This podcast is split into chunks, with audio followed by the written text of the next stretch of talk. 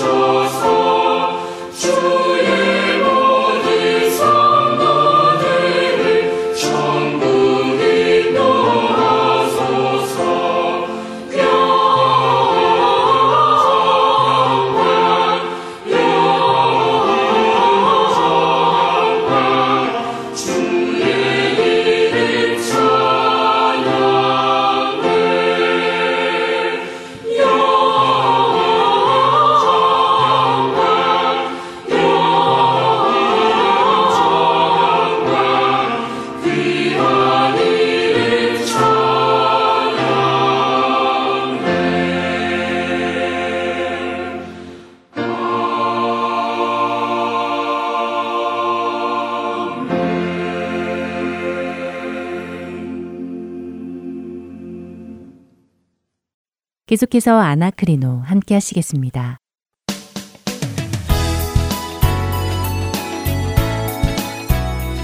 여러분 안녕하세요. 여러분과 함께 성경을 상고해 나가는 프로그램 아나크리노의 최강덕입니다. 안녕하세요. 강승규입니다. 네, 오늘 아나크리노는 어떤 말씀을 상고해 볼까요? 네, 오늘은 우리가 너무도 잘 아는 요한복음 2장 가나의 혼인 잔치에 소개되는 포도주의 기적에 대해 상고해 보려고 합니다. 아, 가나의 혼인 잔치 말이군요. 네. 어, 사실 이 본문은 참 많이 들어도 보았고 읽어도 보았는데요. 네. 늘 마음 안에 몇 가지 찜찜한 구석이 있었어요. 어, 어떤 찜찜함을 말씀하시나요? 어, 먼저 예수님께서 어머니 마리아에게 네. 여자여라고 호칭하는 것이나 네. 또 나와 무슨 상관이 있느냐고 하시면서도 음. 또 어머니의 말씀을 따라 포도주를 만들어 주시는 것도 잘 이해가 안 됐거든요. 네, 저도 사실 이 말씀을 읽고 몇 년 동안 고심했었습니다. 네. 여러 가지 해석들과 주석들도 많이 읽어 보았고요. 그런데 그런 해석과 주석을 읽으면서 오히려 제 마음은 더 혼란스럽고 속이 답답해지는 것을 느꼈습니다. 어, 해석과 주석을 보면 네. 속이 확 뚫려야 되는데 네. 더 답답해지셨다니 네. 큰일인데요. 음. 어떤 부분이 답답하게 만들었나요? 어, 몇 가지가 있는데요. 먼저 예수님께서 어머니 마리아를 여자여라고 부르시는 장면입니다. 네. 어, 많은 주석가들이 이 부분을 여자여라 하는 것은 마리아를 무시해서 부르는 것이 아니라 존경의 의미를 담아 부르는 것이라고 이야기를 합니다. 네, 저도 요한복음 공부할 때 그렇게 들었어요. 네. 마치 영어로는 부르는 dear madam처럼 네. 여인이여라며 굉장히 존중해서 부르는 것이라고 설명을 들은 기억이 납니다. 네. 저는 이것 역시 인본주의적인 해석이라고 생각을 하는데요. 어, 다시 말씀드려서 예수님께서 어머니 마리아를 여자여라 부르는 것은 우리 생각에 예의가 없어 보이잖아요. 네. 그래서 예수님을 감싸드리려고 이 여자여라는 원어에는 그런 존중의 의미가 있다라고 억지로 의미를 부여하는 것이라고 생각합니다. 음, 억지로 의미를 부여한다고요? 네. 그럼 그런 의미가 없다는 것인가요? 글쎄요, 저는 그렇다고 생각하지 않는데요. 지금 여기서 예수님께서 여자여라고 부르시는 단어의 원어는 쿠나이라는 헬라어입니다. 네. 이 단어는 신약 성경에서 약 217번 쓰인 단어인데요. 대부분이 여자, 아내, 신부 이런 뜻으로 번역이 된 단어입니다. 네. 아, 그 중에 여자 혹은 여자들이라고 번역된 것이 129번, 아내 혹은 아내들로 번역된 것이 82번입니다. 음. 그리고 신부로 한 번, 그 다음에는 소유격으로 두어 번 번역 번역이 되었지요. 어, 여자나 아내라고 번역이 되었다 하더라도 네. 어, 여전히 존중의 의미로 사용하고 있다고 말할 수 있지 않을까요? 네, 그런데 신약 성경에서 이 쿠나이라는 단어가 쓰인 곳을 보면요. 귀한 여인을 부르는 마담의 의미라기보다는 그냥 단순히 여성, 여인, 여자라는 의미로 부르고 있다는 것을 알 수 있는데요. 네. 만약 예수님께서 어머니를 부르셨을 때 사용하신 이 쿠나이라는 단어가 정말 존경의 의미를 가지고 있다면 악한 여자를 부를 때 이 단어를 써서는 안 되겠죠. 어, 악한 여자요? 네. 어, 그건 안 되겠죠. 음. 하지만 앞에 악한이라는 표현이 붙으면 가능하지 않을까요? 네, 요한복음을 쓴 사도 요한은 나중에 네 권의 성경을 더 씁니다. 네, 그렇죠. 요한 1, 2, 3서 그리고 요한 계시록이죠. 그렇습니다. 사도 요한은 요한 계시록에서 음녀를 지칭할 때도 이 여자라는 쿠나이라는 단어를 씁니다. 음. 특별히 요한계시록 2장 20절에는 두아디라 교회에게 보내는 편지에 그러나 내게 책망할 일이 있노라 자칭 선지자라 하는 여자 이세벨을 내가 용납하니 그가 내 종들을 가르쳐 꿰어 행음하게 하고 우상의 재물을 먹게 하는도다라고 말씀하시는데요. 여기서 여자 이세벨 역시 쿠나이 이세벨입니다. 네. 과연 여기서도 사도 요한이 이 거짓 선지자 음녀 이세벨을 존경의 의미를 담아 부르고 있는 것일까요? 아, 마담 혹은 마드모아젤이라는 의미로 불러주고 있을까요? 음, 그럴 수는 없겠네요. 네. 음녀를 존중의 의미를 담아 같은 단어로 불렀다고는 믿겨지지 않는데요. 네. 그렇다면 정말 단순히 음. 여성을 뜻하는 여자라고 불렀다는 것이 옳은 해석이겠네요. 그렇습니다. 왜 예수님께서는 자신의 어머니를 여자여라고 부르셨을까요? 그것이 바로 우리가 상고해 보아야 할 문제 중에 하나이죠. 어, 다른 복음서에는 등장하지 않는 이 이야기, 왜 굳이 사도 요한은 예수님께서 어머니 마리아를 여자여라고 부르신 것을 기록하고 있을까요? 아무런 의미가 없다면 말입니다. 어, 그렇군요. 만일 아무 의미 없이 하신 말씀이라면 네. 굳이 성경에 이렇게 기록하셨을 일도 없었을 것 같은데요. 그렇죠. 예수님께서 이곳 가나의 혼인잔치 외에 어머니 마리아를 또 한 번 여자여라고 부르시는 장면이 있는데요. 혹시 아십니까? 어, 또요? 네. 음, 어, 네, 기억이 나네요. 바로 십자가 앞에서 죽으시면서 네. 여자여 보소서 아들이니이다라고 하신 것이 기억납니다. 네. 어느 복음서였죠? 네, 역시 요한복음 19장 26절에서 어, 이제부터 사도 요한이 당신의 아들입니다라는 의미로 말씀하실 때 사용하셨죠. 네, 무언가 특별한 의미가 있을 것 같기는 한데 네.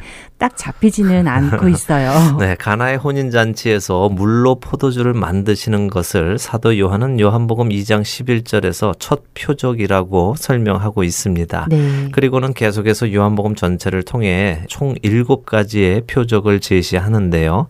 지난번 우리가 오병이어를 상고하며 요한복음이 표적을 기록한 이유에 대해 상고해 보았는데 기억하십니까? 네, 그때 요한복음 20장 30절과 31절의 말씀이었죠. 네.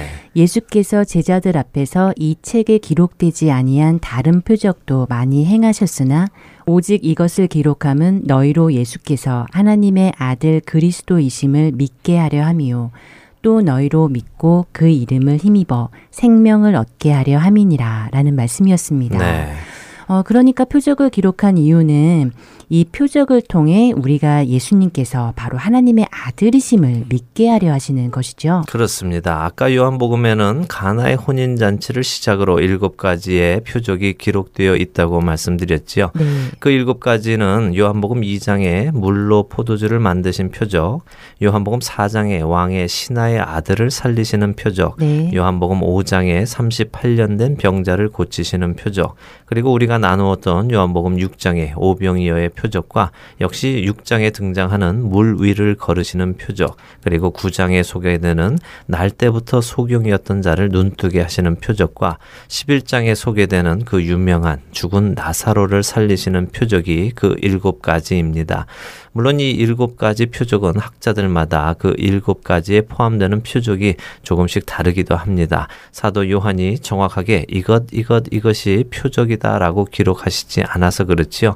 하지만 지금 말씀드린 이 일곱 가지 표적이 대부분의 신학자들이 이야기하는 일곱 가지 표적입니다. 음, 바로 이 표적들로 우리가 예수님께서 바로 하나님의 아들이시라는 것을 믿을 수 있는 근거가 된다는 것이군요. 네, 그렇습니다. 다시 여자여라는 말로 돌아가 보도록 하지요. 사도 요한이 요한복음을 통해 주장하는 것은 예수님께서 바로 하나님의 아들이시라는 것입니다. 음, 그렇죠? 네. 사도 요한은 예수님의 공생애의 첫 표적의 시작에 예수님께서 여자여라고 어머니를 부르는 것을 기록해 놓고 있습니다. 네. 그리고 그 공생애를 완성하시는 곳인 십자가 앞에서 다시 한번 어머니를 여자여라고 부르시는 것을 기록해 놓고 있죠. 아, 그렇게 보니 이제 좀 이해가 가는 것 같은데요. 음. 그러니까 예수님은 지금 사역을 시작하시는 이 시기부터 마치시는 그 순간까지 네. 지금껏 살아왔던 마리아라는 한 여인의 아들 예수가 아니라 네. 하나님의 아들인 예수 그리스도로 이 세상에 오신 목적을 이루신다는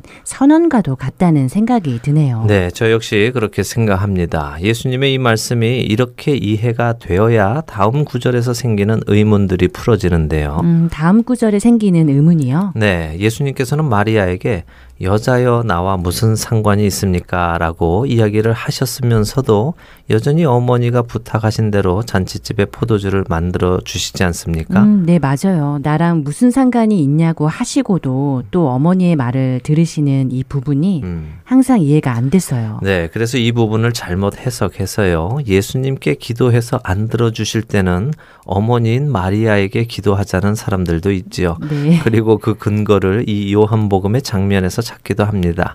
하지만 이 장면이 정말 예수님께서 하시지 않으시려고 했던 일을 어머니가 부탁하셔서 할 수 없이 어, 어머니의 체면을 생각해서 하셨을까요? 어, 그것은 좀 말이 안 되는 것 같아요. 네. 하나님과 동체이신 예수님께서 어머니의 부탁을 듣고 음. 원래 계획에 없던 일을 하신다는 것은 음. 하나님의 계획이나 주권에 대해 오히려 의구심을 가지게 하는 것 같습니다. 그렇습니다. 모든 것을 아시는 하나님께서 계획하신 모든 일 가운데 일어난 예수 그리스도의 공생애에서 계획치 않았던 일을 어머니의 부탁으로 갑자기 하게 되었다고 생각하는 것은 정말 한치의 앞도 알 수 없는 우리 인간의 이성에서 나오는 생각일 뿐입니다. 네. 예수님께서는 요한복음의 곳곳에서 예수님 스스로 어떤 일도 또 어떤 말씀도 하시지 않고 오직 아버지 하나님께서 가르치시고 명하시고 보여주신 일만 하신다고 말씀하십니다. 네. 이 부분을 우리가 정확히 기억해야 합니다.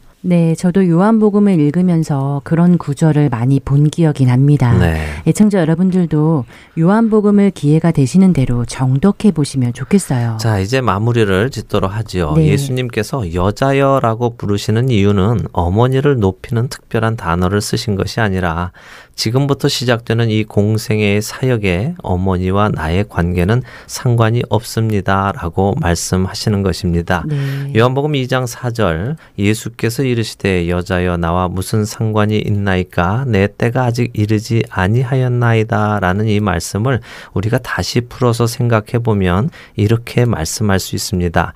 어머니, 내가 이제부터 시작하는 모든 표적과 기적과 이적은 그 어느 누구의 부탁에 의해 좌우되는 것이 아닙니다. 그것이 비록 어머니라도 말입니다. 오직 하나님께서 내게 명하시는 그때에 그 일을 내가 할 것입니다. 어머니의 부탁은 이 일과는 무관합니다. 라고 말입니다. 음, 그러니까 예수님께서 요한복음의 다른 곳에서 말씀하신 것 같이 네. 예수님께서는 오직 하나님 아버지께서 명하신 것만을 그 명령하시는 때에 네. 하신다는 말씀을 함축하고 있다는 것이군요. 네. 그리고 보십시오. 예수님께서는 정결 예식에 사용되는 물 항아리에 하인들을 시켜 물을 담게 하시고요. 그 물을 가져다가 연회장에게 주게 하십니다. 음, 네. 하인들이 나누어준 그 물은 어느 순간 포도주로 변했고 그 포도주는 오래 묵은 좋은 포도주라고 연 회장은 말합니다.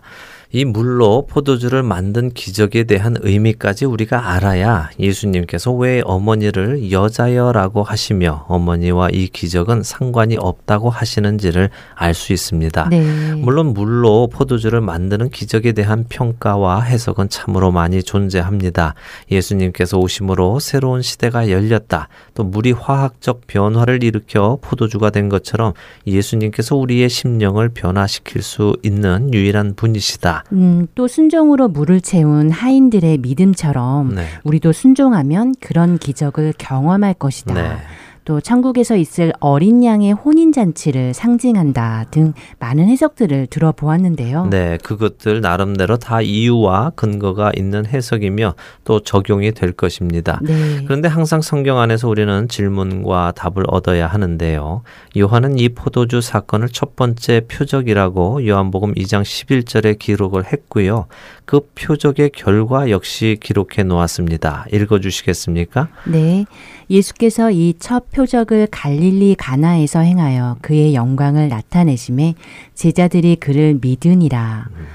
이첫 표적을 보이신 것이 네. 예수님의 영광을 나타내신 것이라고 하시네요. 네. 그리고 그 이후로 제자들이 예수님을 믿었다고 기록했는데요. 그러니까 우리가 상고해 보아야 하는 것입니다. 왜 포도주 사건을 보고 제자들은 이것이 하나님의 영광, 예수님의 영광을 나타내신 것이라고 믿었느냐 하는 것이지요. 무엇이 제자들에게 그렇게 생각하게 하였냐는 것입니다.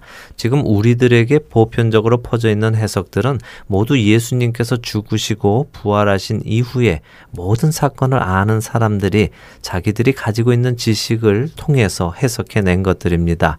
당시의 제자들, 공생의 시작 당시의 제자들은 아직 예수님이 누구이신지 그분이 십자가에 못 박혀 죽으실 것조차도 모르고 있던 사람들입니다. 네. 그 관점에서 이 사 건을 보고 그들이 믿었다는 것이죠. 그렇다면 우리 스스로가 당시의 제자들의 관점으로 이 사건을 보아야 하겠군요. 그렇죠. 지금 우리가 가지고 있는 현재의 지식의 관점이 아니라요. 그렇습니다. 당시 제자들이 가지고 있는 메시아에 관한 지식은 우리가 말하는 구약 성경, 그들이 말하던 성경 외에는 없습니다. 음. 그렇게 제자들은 지금 이 포도주 사건을 구약 성경 안에 있는 어떤 말씀과 접목시키므로 이분이 성경이 말씀하시는 그분이시구나라는 것을 믿게 되었다는 것이죠. 음, 구약에 예정된 메시아에 관한 말씀이군요. 네. 어떤 말씀인가요? 예수를 메 메시아로 믿는 유대인들은 예수님의 이 포도주 기적이 이사야서 25장 6절에서 8절에 나오는 말씀을 나타내신다고 이야기합니다. 한번 읽어 주시죠. 네, 이사야서 25장 6절에서 8절입니다. 네.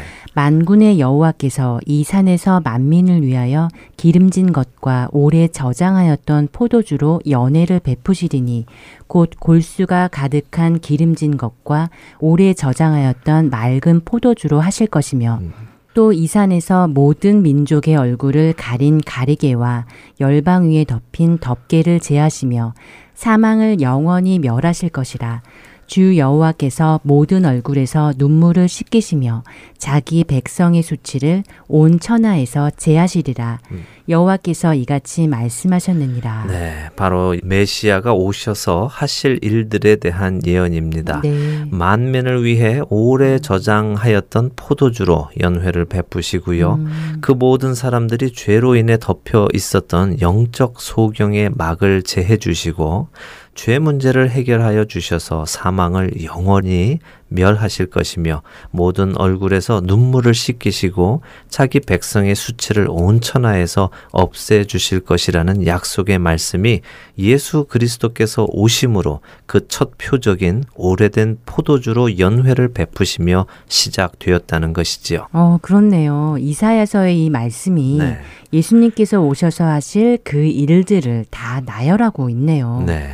제자들은 가나의 혼인잔치의 표적을 보고 그 네. 그 말씀이 생각난 것이고 네. 바로 그분이 그 모든 일을 하실 분이라고 믿은 것이군요. 그렇습니다. 이 일은 어머니 마리아가 부탁해서 어머니의 체면을 봐서 들어드린 사사로운 일이 아니라 여호와 하나님께서 이미 이사야 선지자를 통해 계획해 놓으신 그 일을 그날 바로 그 장소 하나님의 때에 예수 그리스도의 때에 예수님을 통해 시작하신 커다란 음. 표적인 것이지요.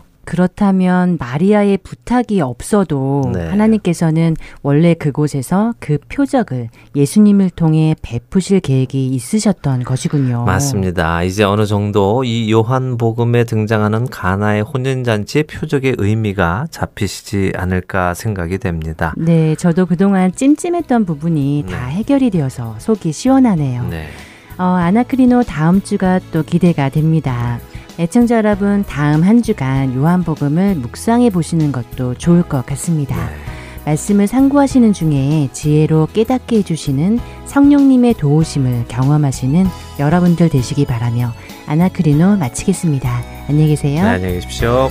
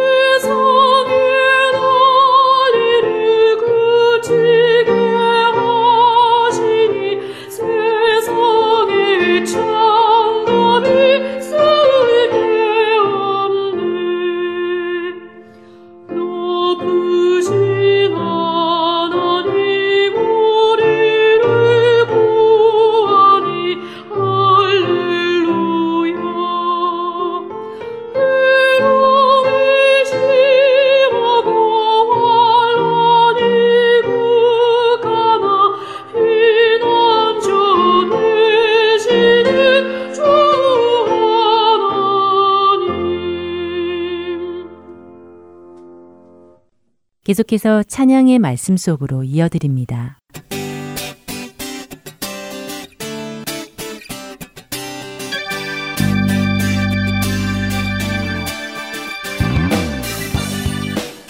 애청자 여러분 안녕하세요. 찬양의 말씀 속으로 박영규입니다. 지난 한 주는 어떻게 지내셨나요? 주님의 나라와 의를 먼저 구하시는 여러분이 되셨으리라 믿습니다. 여러분들도 예수님께서 다시 오시는 그날, 즉 심판의 날을 상상해 보셨나요? 저는 가끔 이런 상상을 해봅니다. 예수님께서 오시는 그날, 나는 그날 무엇을 하고 있을까? 혹시나 내가 화장실에 있을 때나 누워서 TV를 보고 있을 때 오시면 어떡하지? 그것보단 찬양을 하고 있거나 기도를 하고 있을 때 오셨으면 좋겠는데 라는 상상을 해보곤 합니다. 여러분들은 어떠신가요? 무엇을 하고 있을 때 예수님께서 오셨으면 좋겠다라고 생각이 드시나요? 그리고 여러분은 언제 예수님이 오셨으면 하시나요? 지금 당장 오셨으면 좋겠다는 생각이 드시나요? 그렇게 된다면 이 악한 세상에서 힘든 길 걷지 않고 천국에서 행복하게 살 수 있을 텐데 라는 생각이 드시지는 않나요? 그런데 만약 오늘 엄청난 액수의 복권이 당첨되었다거나 꿈에 바라던 직장 또는 내가 이 세상에서 하고 싶은 일이 이루어졌다거나 하면 어떨까요? 꿈, 직장, 복권 액수 다 이 땅에 두고 여전히 예수님 따라가고 싶은 마음이 드시나요? 에이, 시집 장가 한 번 못 가보고 가는구나 라는 생각이 드실 분도 있으실 거라 생각이 듭니다. 예수님께서 간절히 오시길 바라는 찬양곡이 있어 여러분과 나눠보려 합니다. 마라나타라는 찬양곡인데요. 잠깐 함께 들어보신 후에 이야기 계속 나누겠습니다.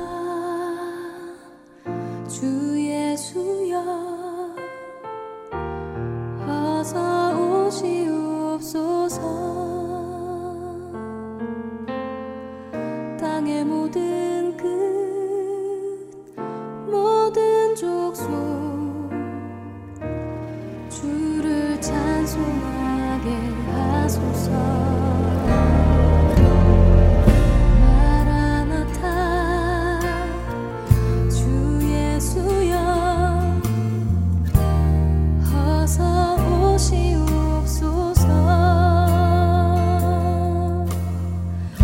Umudun yar ben.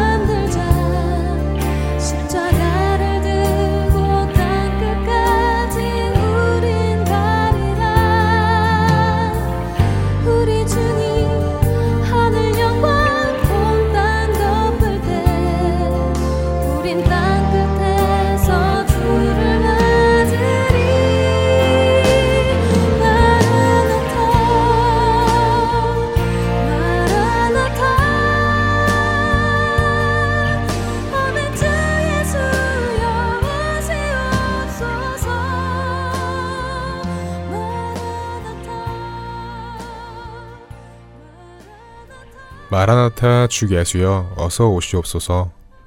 땅의 모든 끝 모든 족속 주를 찬송하게 하소서. 마라나타 주 예수여 어서 오시옵소서. 모든 열방이 주께 돌아와 춤추며 경배하게 하소서. 우리 주님 다시 오실 길을 만들자 십자가를 들고 땅끝까지 우린 가리라. 우리 주님 하늘 영광 온 땅 덮을 때 우린 땅 끝에서 주를 맞으리. 마라나타, 마라나타, 아멘, 주 예수여, 오시옵소서. 마라나타의 원어적인 뜻은 심판이 가까이 오고 있음에 대해 외치는 소리로 우리 주님이 오셨다라는 뜻의 아람어이라고 합니다. 아람어이기 때문에 마라나타는 성경에서 딱 한 번 찾아볼 수 있는데요. 바로 고린도전서 16장 22절 말씀에서 찾아볼 수 있습니다. 만일 누구든지 주를 사랑하지 아니하면 저주를 받을지어다. 우리 주여 오시옵소서. 앞서 말씀을 드렸듯이 예수님이 다시 오신다는 것은 즉 심판의 날을 의미합니다. 고린도전서 말씀처럼 주님을 사랑하지 않는 자들은 저주를 받을 것이라고 말합니다. 다른 성경 말씀 중 심판이 어떻게 쓰였는지 볼까요? 마태복음 24장 37절부터 42절 말씀입니다. 노아의 때와 같이 인자의 임함도 그러하리라. 홍수 전에 노아가 방주에 들어가던 날까지 사람들이 먹고 마시고 장가 들고 시집 가고 있으면서 홍수가 나서 그들을 다 멸하기까지 깨닫지 못하였으니 인자의 이맘도 이와 같으리라. 그때 두 사람이 밭에 있음에 한 사람은 데려가고 한 사람은 버려둠을 당할 것이요. 두 여자가 맷돌질을 하고 있음에 한 사람은 데려가고 한 사람은 버려둠을 당할 것이니라. 그러므로 깨어 있으라.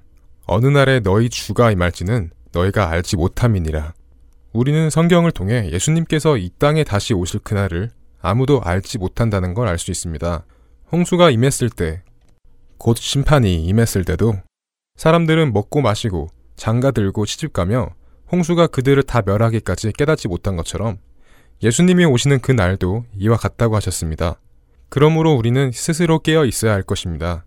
정말 주님이 오시길 바랐는지, 마라나타의 찬양을 온 마음 다해 찬양 드릴 수 있는지, 우리의 마음을 점검해 보아야 할 것 같습니다. 아직 세상에 미련을 두고 세상 것에 희망을 두고 살아가면서 마라나타를 외치고 있지는 않나요?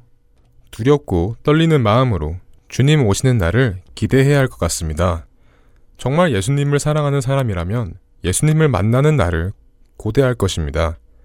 예수님을 사랑한다고 고백하면서도 예수님을 만나는 그 날을 기대하지 않는다면, 그 날을 기다리지 않는다면, 그것은 참 사랑이 아닐 것입니다. 오늘은 마라나타라는 찬양곡을 나누어 보았습니다. 어떠신가요? 우리 주님이 지금 당장 오시길 바라시나요? 아니면 조금만 더 있다가 오셨으면 하시는 마음이 있으신가요? 우리는 이 세상에 이방인이라는 이름으로 왔습니다. 성경에서 볼 수 있듯이 우리는 결코 이 세상에서 환영받거나 편하고 넓은 길을 갈 수 있는 존재들이 아닙니다. 좁고 좁은 길로 걸어가야 하고 세상으로부터 손가락질과 핍박을 받을 수밖에 없는 존재들입니다. 그런데 이 세상에 소망을 두고 좀 더 행복한 삶을 위해 예수님이 오시는 걸 바라지 않고 좀 더 긴 삶을 원한다면 내가 옳은 길을 걷고 있나 라고 의심해 볼 필요가 있을 것 같습니다. 이 세상에서 자신이 원했던 모든 부와 명예를 가지고 꿈을 이루고 행복한 삶을 살고 계시는 분들을 비난하는 건 절대 아닙니다.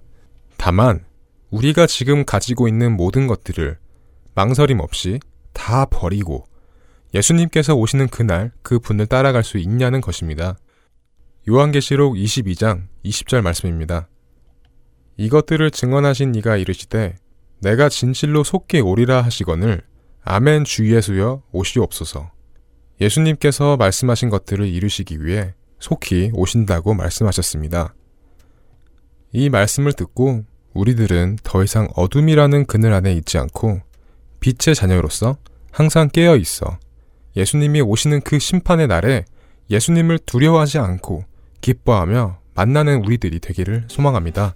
그럼 다시 한번 마라나타를 들어보시며 천황의 말씀 속으로 마치겠습니다. 애청자 여러분, 마라나타.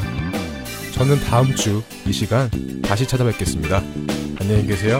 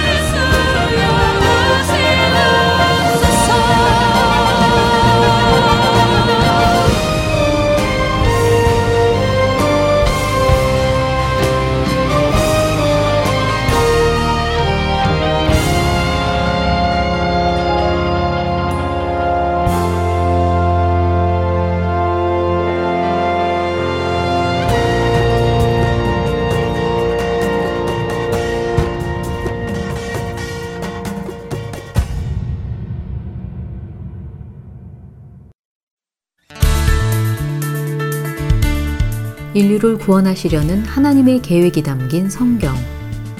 우리는 언제 어디서나 그 성경을 보고 읽을 수 있는 스마트 기기 시대에 살고 있습니다.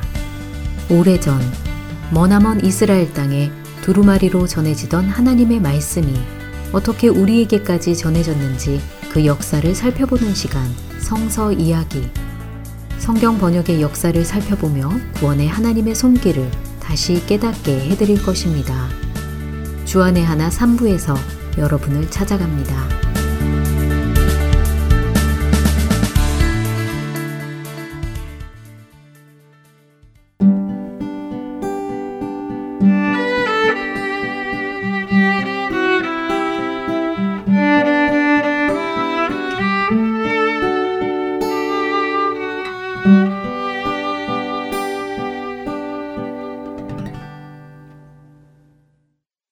이어서 송민호 목사님이 전해주시는 복음의 메시지 Power of Gospel 이어드립니다.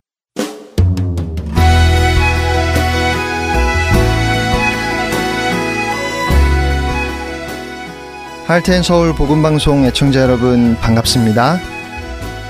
드디어 주님이 약속하셨고 우리가 고대하던 그날이 왔습니다. 예수님이 천사들과 함께 오셔서 영광의 보좌에 앉으셨습니다. 아무개 성도님이 예수님 앞에 나아갔습니다. 그런데 예수님께서 거기에 모인 사람들을 두 그룹으로 나누시는 겁니다. 너는 오른쪽, 너는 왼쪽. 이렇게 한 사람씩 오른쪽 왼쪽으로 구분하셨습니다. 예수님은 양은 오른쪽에, 염소는 왼쪽에 서도록 하셨지만 정작 그렇게 나누어진 사람들은 자기가 왜 오른쪽에 섰는지, 왼쪽에 섰는지 전혀 몰랐습니다. 다들 어리둥절하고 도대체 무슨 일인지 궁금해하고 있습니다. 아무개 성도님은 왼쪽에 섰습니다. 그때 주님이 오른쪽에 서 있는 사람들에게 말씀하십니다. 내 아버지께 복받을 자들이여 나와 창세로부터 너희를 위하여 예비된 나라를 상속받으라. 너희는 내가 줄일 때에 먹을 것을 주었고 목마를 때에 마시게 하였고 나그네 되었을 때에 영접하였고 헐벗었을 때에 옷을 입혔고 병들었을 때에 돌보았고 옥에 갇혔을 때에 와서 보았느니라. 아무개 성도님은 속으로 이렇게 생각했습니다. 아, 저 오른쪽에 있는 사람들은 예수님이 이 땅에 계실 때 그때 살았던 사람들이구나. 예수님을 직접 배웠고 직접 만났기 때문에 예수님이 배고프실 때 음식을 드릴 수 있었구나. 예수님이 목마르실 때 마실 것을 드릴 수 있었구나. 하, 나도 예수님 당시에 태어났더라면 참 좋았을 텐데. 그런데 오른쪽에 있는 사람들이 이상한 말을 합니다. 주여, 우리가 어느 때에 주께서 줄이신 것을 보고 음식을 대접하였으며 목마르신 것을 보고 마시게 하였나이까? 어느 때에 나그네 되신 것을 보고 영접하였으며 헐벗으신 것을 보고 옷 입혔나이까? 어느 때에 병드신 것이나 옥에 갇히신 것을 보고 가서 배웠나이까? 글쎄요. 너무 오래되어서 잊어버린 걸까요? 그래도 어떻게 예수님을 만났던 일을, 그것도 예수님을 영접해서 음식을 대접했던 일을 잊어버릴 수 있겠습니까? 아니면 겸손한 걸까요? 아무튼 그들은 예수님께 그렇게 한 적이 없다는 겁니다. 그러자 주님께서 말씀하십니다. 내가 진실로 너희에게 이르노니 너희가 여기 내 형제 중에 지극히 작은 자 하나에게 한 것이 곧 내게 한 것이니라.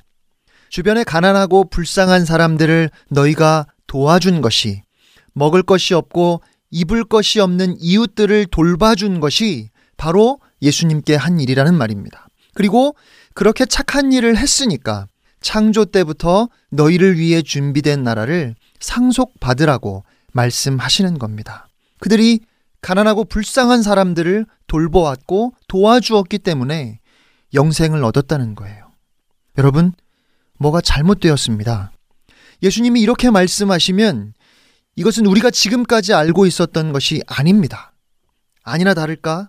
주님께서 이번에는 왼쪽에 있는 사람들에게 아무개 성도님이 서 있는 왼쪽 사람들에게 말씀하십니다. 저주를 받은 자들아, 나를 떠나 마귀와 그 사자들을 위하여 예비된 영원한 불에 들어가라. 내가 줄일 때에 너희가 먹을 것을 주지 아니하였고 목마를 때에 마시게 하지 아니하였고 나그네 되었을 때에 영접하지 아니하였고 헐벗었을 때에 옷 입히지 아니하였고 병들었을 때와 옥에 갇혔을 때에 돌보지 아니하였느니라. 이런 주님의 말씀을 듣고 아무개 성도님은 속으로 이렇게 생각합니다. 그러면 그렇지. 내가 이럴 줄 알았지. 믿으면, 믿기만 하면 영생을 얻고 구원받는다고 할 때부터 이상했는데, 이제 나는 완전히 망했다. 예수를 구주로 고백하고 영접하기만 하면 영생을 얻는다고 하더니, 그때부터 알아봤어야 되는데, 어째 너무 쉽다 했지. 그러면 그렇지. 착하게 살아야 구원받지. 어떻게 그냥 믿기만 해서 구원받겠어. 여러분 정말 이런 일이 있을까요? 정말 이렇게 당황스러운 상황에 처하게 될까요? 예수를 믿기만 하면 된다고 해서 믿는다고 고백만 하라고 그러면 천국 간다고 해서 그렇게 했는데 그런데 재림의 날 심판의 날에 예수님께 저주를 받은 자들아 나를 떠나 마귀와 그 사자들을 위하여 예비된 영원한 불에 들어가라는 그 말씀을, 그 무서운 말씀을 듣게 될까요? 여러분 어떻게 생각하십니까? 저는 틀림없이 그럴 거라고 생각합니다. 왜냐하면 제가 지금 말씀드린 이야기는 제가 꾸며낸 것이 아니고 마태복음 25장 31절부터 46절까지 성경을 보면 예수님께서 친히 하신 말씀입니다. 이 비유는 복음주의 입장에서 보면 참 불편한 말씀입니다. 오직 믿음으로 의롭다 함을 얻고 오직 은혜로 구원받는데 그것이 맞는데 예수님께서 다른 말씀을 하시는 것 같거든요. 그래서 그런지 이 말씀에 대한 설교를 듣기가 쉽지 않은 것 같아요. 그리고 그래서 많은 성도님들이 잘 모르시는 말씀인 것 같습니다. 그런데 저는 특별히 오늘날의 교회가 반드시 들어야 할 메시지가 이 비유 속에 들어있다고 생각합니다. 결론부터 말씀드리면 마태복음 25장 31절로 46절에 나오는 양과 염소의 비유는 어떻게 구원을 받는지 구원받는 방법에 대한 말씀은 아닙니다. 그러니까 예수님께서 구원받기 위해서는 착한 일을 해야 한다고 말씀하시는 것은 아니에요.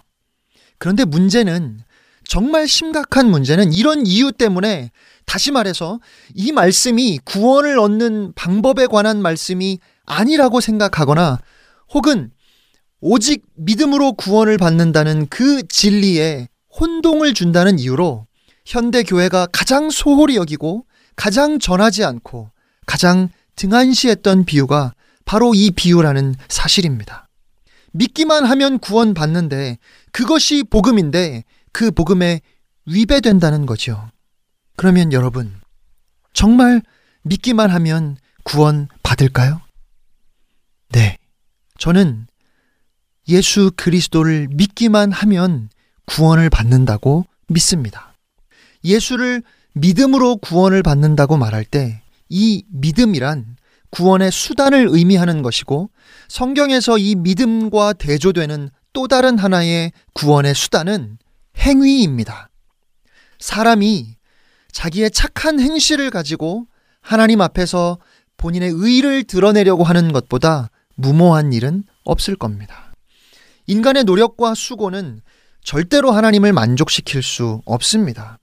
그래서 하나님께서 하나밖에 없는 아들 예수 그리스도를 우리에게 주셨고 누구든지 그를 믿으면 구원을 얻도록 하셨습니다. 누구도 예수님의 죽으심을 의지하지 않은 채 누구도 예수 그리스도의 대속의 은혜를 의지하지 않은 채 자기의 착한 행실이나 혹은 종교적인 행위를 가지고 하나님의 자비를 구할 수 없고 누구도 예수님의 죽으심과 부활에 자기의 종교적 행위나 선행들을 더해서 그것으로 구원을 받는데 한몫했다고 자랑할 수 없습니다. 오직 예수 그리스도를 믿음으로만 구원 얻습니다. 사도 바울이 율법이나 행위가 아닌 오직 믿음으로만 구원을 받는다고 말할 때 그가 의미했던 것은 바로 이것이었습니다. 전적으로 그리스도를 의지함으로만 하나님 앞에 설 수 있게 되는 것이고 예수님을 의지하지 않고 자기의 종교적 행위나 착한 행실을 가지고 하나님의 자비를 구할 수 없습니다. 철저하게 자기를 비우지 않고 이 자비와 은혜를 경험할 수는 없는 것입니다. 예수님을 믿는다는 말은 하나님 앞에 내가 자랑하거나 내세울 수 있는 행위가 없음을 알아서 오직 예수님의 죽으심과 부활을 통한 사죄와 용서의 은혜를 의지하고 구한다는 말입니다. 그런데, 그런데 사람들은 오직 예수 그리스도를 믿음으로라는 이 말을 그냥 믿는다고 인정하기만 하면이라는 종교적 행위로 바꾸어 버렸고 그 의미를 오해하기 시작했습니다. 마약 중독자였고 음란한 삶을 살았고 그 지역의 남봉꾼으로 알려진 남자가 죽었습니다. 그리고 그 지역에서 가장 큰 교회를 담임하고 있는 목사님이 장례를 맡게 되었습니다. 교회를 한 번도 가지 않았던 사람들, 마약 중독자의 친구들이니까 그들 역시 마약 중독자에게 쉽겠지요. 그리고 그 밖에 여러분이 상상할 수 있는 모든 허랑방탕한 사람들이 죽은 친구를 추도하기 위해 모였습니다. 그리고 목사님이 일어나셔서 이렇게 말했습니다. 나는 하나님을 찬양합니다. 나는 이 청년에 대해 잘 알고 있습니다. 그가 비록 허랑방탕한 삶을 살았지만 그가 아홉 살 때 예수님을 구주로 영접하는 기도를 드리는 자리에 내가 있었습니다. 그리고 오늘 그는 천국에 있습니다. 목사님의 그 말을 듣고 그 장례식에 모였던 수많은 잃어버린 바 된 죄인들은 마음에 큰 위안을 얻고 다시 거리로 나갔습니다. 여러분, 어떻게 생각하십니까? 정말 그렇게 단지 예수를 믿는다고 예수를 구주로 영접한다고 고백하기만 하면 구원 받을까요? 사기를 치든 살인을 하든 거짓과 술수로 사람을 속이면서 살든 탐욕과 쾌락에 찌들어서 끝없이 인생을 낭비하면서 살든 죄를 감추고 그 죄를 평생 동안 즐기면서 살든 어차피 사람들은 다 죽을 수밖에 없는 죄인이고 스스로의 공로나 선행으로는 구원을 받지 못하는 것이니까 어떻게 살든지 상관없이 예수를 믿는다는 고백만 있으면 어릴 때에라도 그런 고백을 하고 세례를 받은 기록만 있으면 그러면 다 구원을 받는 겁니까? 여러분, 이것은 복음이 아닙니다. 예수를 믿는다는 것은 그런 것이 아니에요. 예수를 믿는다는 말은 이제 내 인생의 목적이 달라진다는 말입니다.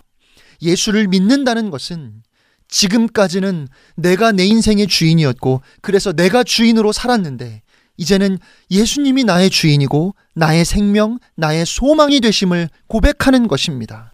이 땅에서의 삶이 전부인 줄 알았고, 조금 더 안락하고 편안한 삶을 살고 싶어서 그것을 도와줄 하나님을 찾고 있었는데 그게 아니라 영원한 하나님의 나라가 있어서 예수를 믿는 자가 그 영원한 하나님의 나라에 들어갈 수 있다는 그 복음, 그 진리가 나의 가치관을 완전히 뒤집어 놓고 바꿔 놓는 것.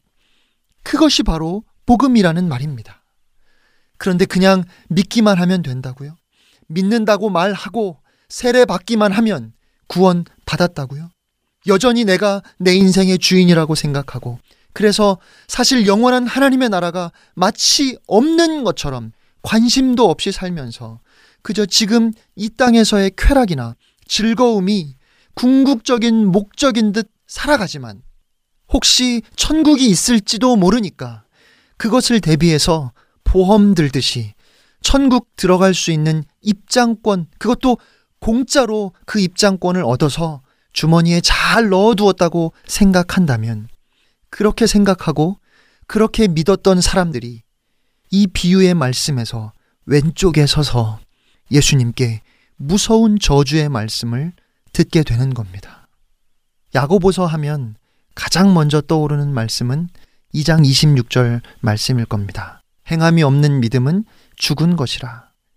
야고보 사도는 2장 14절에 이렇게 말씀합니다. 내 형제들아 만일 사람이 믿음이 있노라 하고 행함이 없으면 무슨 유익이 있으리요 그 믿음이 능히 자기를 구원하겠느냐 믿음이 있다 말하지만 행함이 없으면 그 믿음은 그 사람을 구원할 수 없다는 말입니다. 이 말씀 때문에 바울은 믿음을 말하고 야고보는 행위를 말한다고 오해합니다. 그러나 아닙니다. 바울은 믿음으로 구원을 받는다고 말하고 야고보는 행위로 구원을 받는다고 말하는 것이 아니라 바울도 야고보도 믿음의 본질이 무엇인가 하는 것을 서로 다른 관점에서 말하고 있는 것입니다. 야고보 사도는 구원을 받을 때에 믿음으로 구원을 받는지 행위로 구원을 받는지를 대조하고 있는 것이 아닙니다. 야고보서 말씀을 주의 깊게 읽어보면 야고보 사도는 행위를 강조하는 것이 아니라 믿음을 강조하고 있습니다. 어떤 믿음이 참 믿음인지를 말씀하시는 것입니다. 행위가 따르지 않는 믿음이라면 그 믿음을 우리가 의심해 봐야 되지 않느냐고 묻고 있는 것이지 행위로 구원을 받는다는 말씀이 결코 아닙니다. 믿음으로 구원받습니다. 야고보 사도 역시 믿음을 강조합니다. 그런데 이 믿음이 무엇인가를 얘기하고 있는 거죠. 믿음의 본질이 무엇인지를 말하고 있는 겁니다. 믿음이란 이 땅에서 사는 동안에 그리스도를 구주로 고백하고 그 은혜 가운데 주님과 동행함으로 오직 영원한 하나님의 나라에 들어가는 것을 나의 소망으로 삼고 주를 위해 주의 영광을 위해 살아가겠다는 이 믿음을 의미한다는 말입니다. 이 믿음은 생명이 있습니다. 이 믿음은 사람을 바꿉니다. 물론 우리가 어떻게 완전한 삶을 살 수 있겠습니까? 끊임없이 실수하고 또 넘어지고 쓰러집니다. 절대로 못할 겁니다. 우리가 절대로 할 수 없기 때문에 예수님께서 오셨습니다. 우리는 절대로 못하지만 진짜 믿음은 살아있는 믿음은 하나님을 전적으로 신뢰하는 것이기 때문에 이제는 주님이 내 삶을 주관하시도록 내 인생을 주님께 내어드리는 것, 그것이 바로 믿는다는 말의 의미입니다. 그런데 나의 삶을 조금도 주님께 내어드릴 마음이 없고 여전히 내 인생의 주인은 나이고 내 마음대로 내가 원하는 대로 살면서 그러면서 나는 예수를 믿는다. 그러니까 구원은 보장되었다 말한다면 그 믿음은 죽은 것이고 그 죽은 믿음은 우리를 구원하지 못한다는 것을 말씀하시는 것입니다. 오늘 주님은 믿는다는 것은 단순히 그런 의미가 아니다. 믿음으로 영생이 지금 이곳에서 시작되어야 한다고 말씀하시는 겁니다. 오직 한 분이신 살아계신 하나님이 나의 하나님이 되심으로 하나님을 내가 전적으로 의지함으로 고난과 시련 가운데서도 위로를 받을 수 있어야 하고 쾌락과 탐욕의 유혹 가운데서도 우리는 그 죄와 싸우기 위해서 몸부림을 치며 가슴을 치는 일들이 벌어지는 것.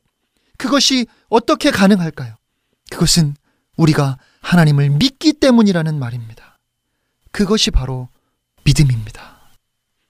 성경은 행동보다 마음이 더 중요하다고 말하지 않고 또 마음보다는 행동이 더 중요하다고 말하지도 않습니다. 성경은 행동은 마음에서 비롯된 것이어야 하고 마음은 또한 반드시 행동으로 나타나야만 한다는 그 일관성에 대해서 말하고 있습니다. 오늘 예수님은 고백 대신에 오히려 행동을 하라는 말씀을 하시는 것이 아닙니다. 진실한 고백은 반드시 행동을 수반한다는 말씀을 하시는 것입니다.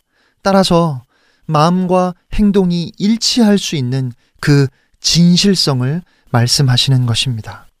예수 그리스도를 나의 구주로 믿는다고 말하면서도 가난한 사람들에게 관심이 없고 병들고 고통 중에 있는 사람들을 돌아볼 줄 모르며 마치 이 세상에서 영원히 살 것처럼 그렇게 불평과 원망 가운데 사는 사람들을 향해서 주님은 진정한 고백이 있다면 네가 정말로 믿는다면 그렇게 살지 못한다고 말씀하시는 것입니다. 동시에 그와 반대로 예수 그리스도를 향한 진실한 고백이나 하나님을 의지하고 신뢰하는 마음이 없이 그냥 가난한 사람, 병든 사람을 돕고 착한 일을 하면 그것이 바로 믿음이라고 그런 말씀을 하시는 것이 아니라는 것입니다. 오늘 주님은 진정한 믿음은 그 고백과 행동이 일치할 수 있는 진실함, 그 일관성에 있는 것임을 말씀하십니다. 오늘 제가 계속해서 이 질문을 여러분께 드리고 있습니다. 저는 다시 여쭤보고 싶습니다. 정말 믿기만 하면 구원받을 수 있을까요? 네. 믿으면 구원받습니다. 로마서 10장 10절 말씀입니다. 사람이 마음으로 믿어 의에 이르고 입으로 시인하여 구원에 이르느니라. 우리는 마음으로 믿어서 의롭다 하심을 입을 것이고 우리의 입으로 예수 그리스도를 주라 시인할 때 구원에 이릅니다. 그런데 이 말씀은 로마서 말씀은 2000년 전에 로마의 성도들에게 보내졌던 편지입니다. 그때 그곳에 있었던 성도들은 극심한 핍박 가운데 있었습니다. 여러분, 그때 2000년 전에 로마에서 마음으로 예수를 믿겠다고 결단하는 것은 마치 자신의 생을 다 포기하는 것과 같은 결정이었습니다. 그리고 그것을 입으로 시인한다는 것은 이제 내가 예수를 위해 죽겠다는 선언이었습니다. 그리고 실제로 그렇게 고백했던 사람들은 사자밥이 되었고 온 몸에 기름을 뒤집어 쓰고 인간 횃불이 되었습니다. 그렇게 나의 모든 것을 거는 생명을 거는 진실한 어떤 면에서는 과격한 그 고백이 오늘 우리에게 있을 때 그 믿음은 우리를 구원할 것입니다. 갈라디아서 2장 20절 말씀입니다. 내가 그리스도와 함께 십자가에 못 박혔나니 그런즉 이제는 내가 사는 것이 아니요 오직 내 안에 그리스도께서 사시는 것이라. 이제 내가 육체 가운데 사는 것은 나를 사랑하사 나를 위하여 자기 자신을 버리신 하나님의 아들을 믿는 믿음 안에서 사는 것이라. 저는 이 말씀을 읽을 때마다 나는 언제쯤이면 저렇게 고백할 수 있을까 생각했습니다.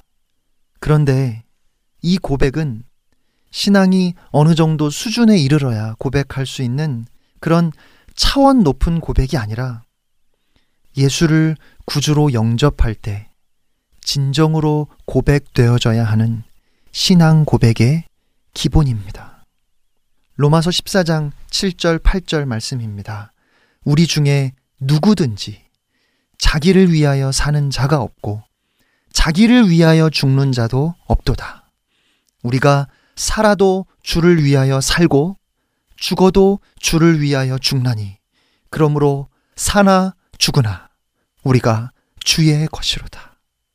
이 고백이 우리에게 있을 때 우리는 겸손하게 내가 주를 믿는다 말할 수 있을 것입니다. 오늘 우리는 얼마나 쉽게 내가 주님 안에 있고 주님이 내 안에 계시다고 그렇게 말합니까? 그런데 요한복음 15장 5절에 예수님께서 말씀하셨습니다. 나는 포도나무요, 너희는 가지라. 너희가 내 안에, 내가 너희 안에 있으면 열매를 많이 맺는다.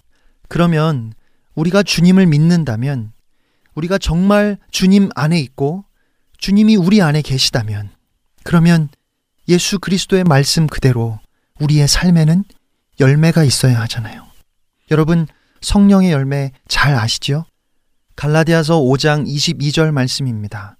오직 성령의 열매는 사랑과 희락과 화평과 오래 참음과 자비와 양선과 충성과 온유와 절제니. 그런데 우리의 삶에 이러한 열매가 없는데 세상 사람들과 우리의 삶이 조금도 다르지 않는데 그런데 여전히 우리는 구원받은 사람이라고 주님이 우리 안에 계시다고 말한다면 그러면 마지막 날에 심판대에서 예수님께 무서운 저주의 말씀을 듣게 될지도 몰라요. 여러분, 그런 일은 절대로, 절대로 있으면 안 되잖아요. 여러분, 예수님을 믿으십니까? 여러분은 구원 받으셨습니까? 그 은혜에 대한 감동과 감격이 지금, 오늘도 여러분 안에 있습니까? 오늘 주님의 말씀은 삶의 변화 없이 입으로만 믿는다고 해서는 구원받지 못함을 경고해 주시는 말씀이지만 그렇다고 해서 이제부터 무조건 가난하고 병들고 어려운 사람들을 찾아다니라는 말씀도 아닙니다. 오늘 말씀은 과연 우리가 정말로 구원의 은혜를 알고 있는지 물으시는 말씀입니다. 내가 얼마나 착한 사람인가 하는 것이 중요한 것이 아니라 내가 정말로 예수님을 알고 있는지, 나에게 예수님은 누구신지 그것을 묻고 있다는 말입니다. 만약에 여러분의 삶에 영생의 증거가 나타나지 않는다면 이 시간 다시 주의 은혜 앞으로 나아가십시오.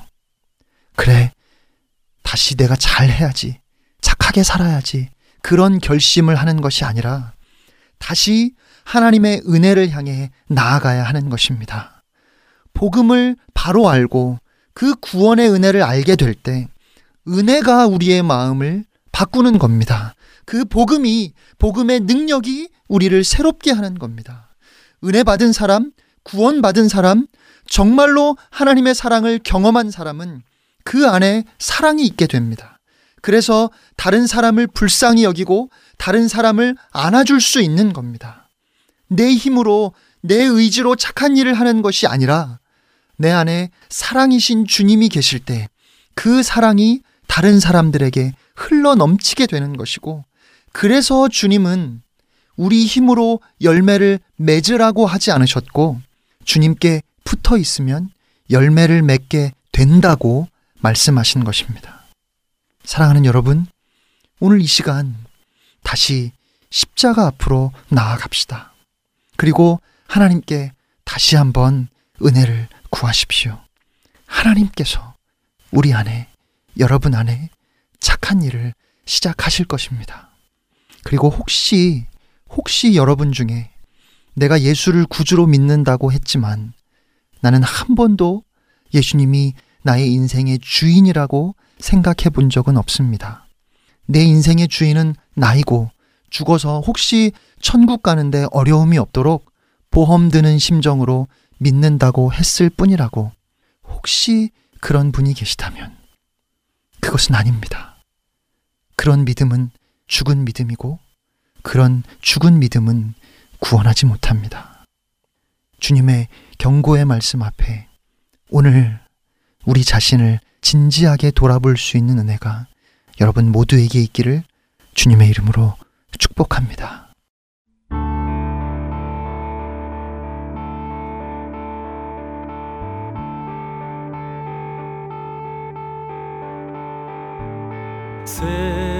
세상에 헛된 신을 버리고 하나님 이름 높여 기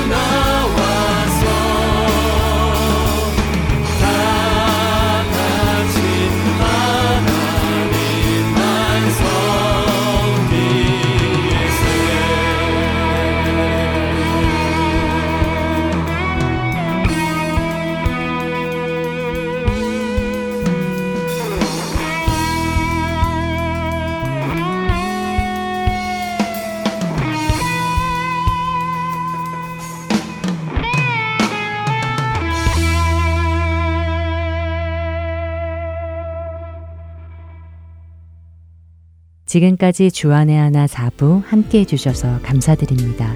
계속해서 주안의 하나 5부로 이어드립니다.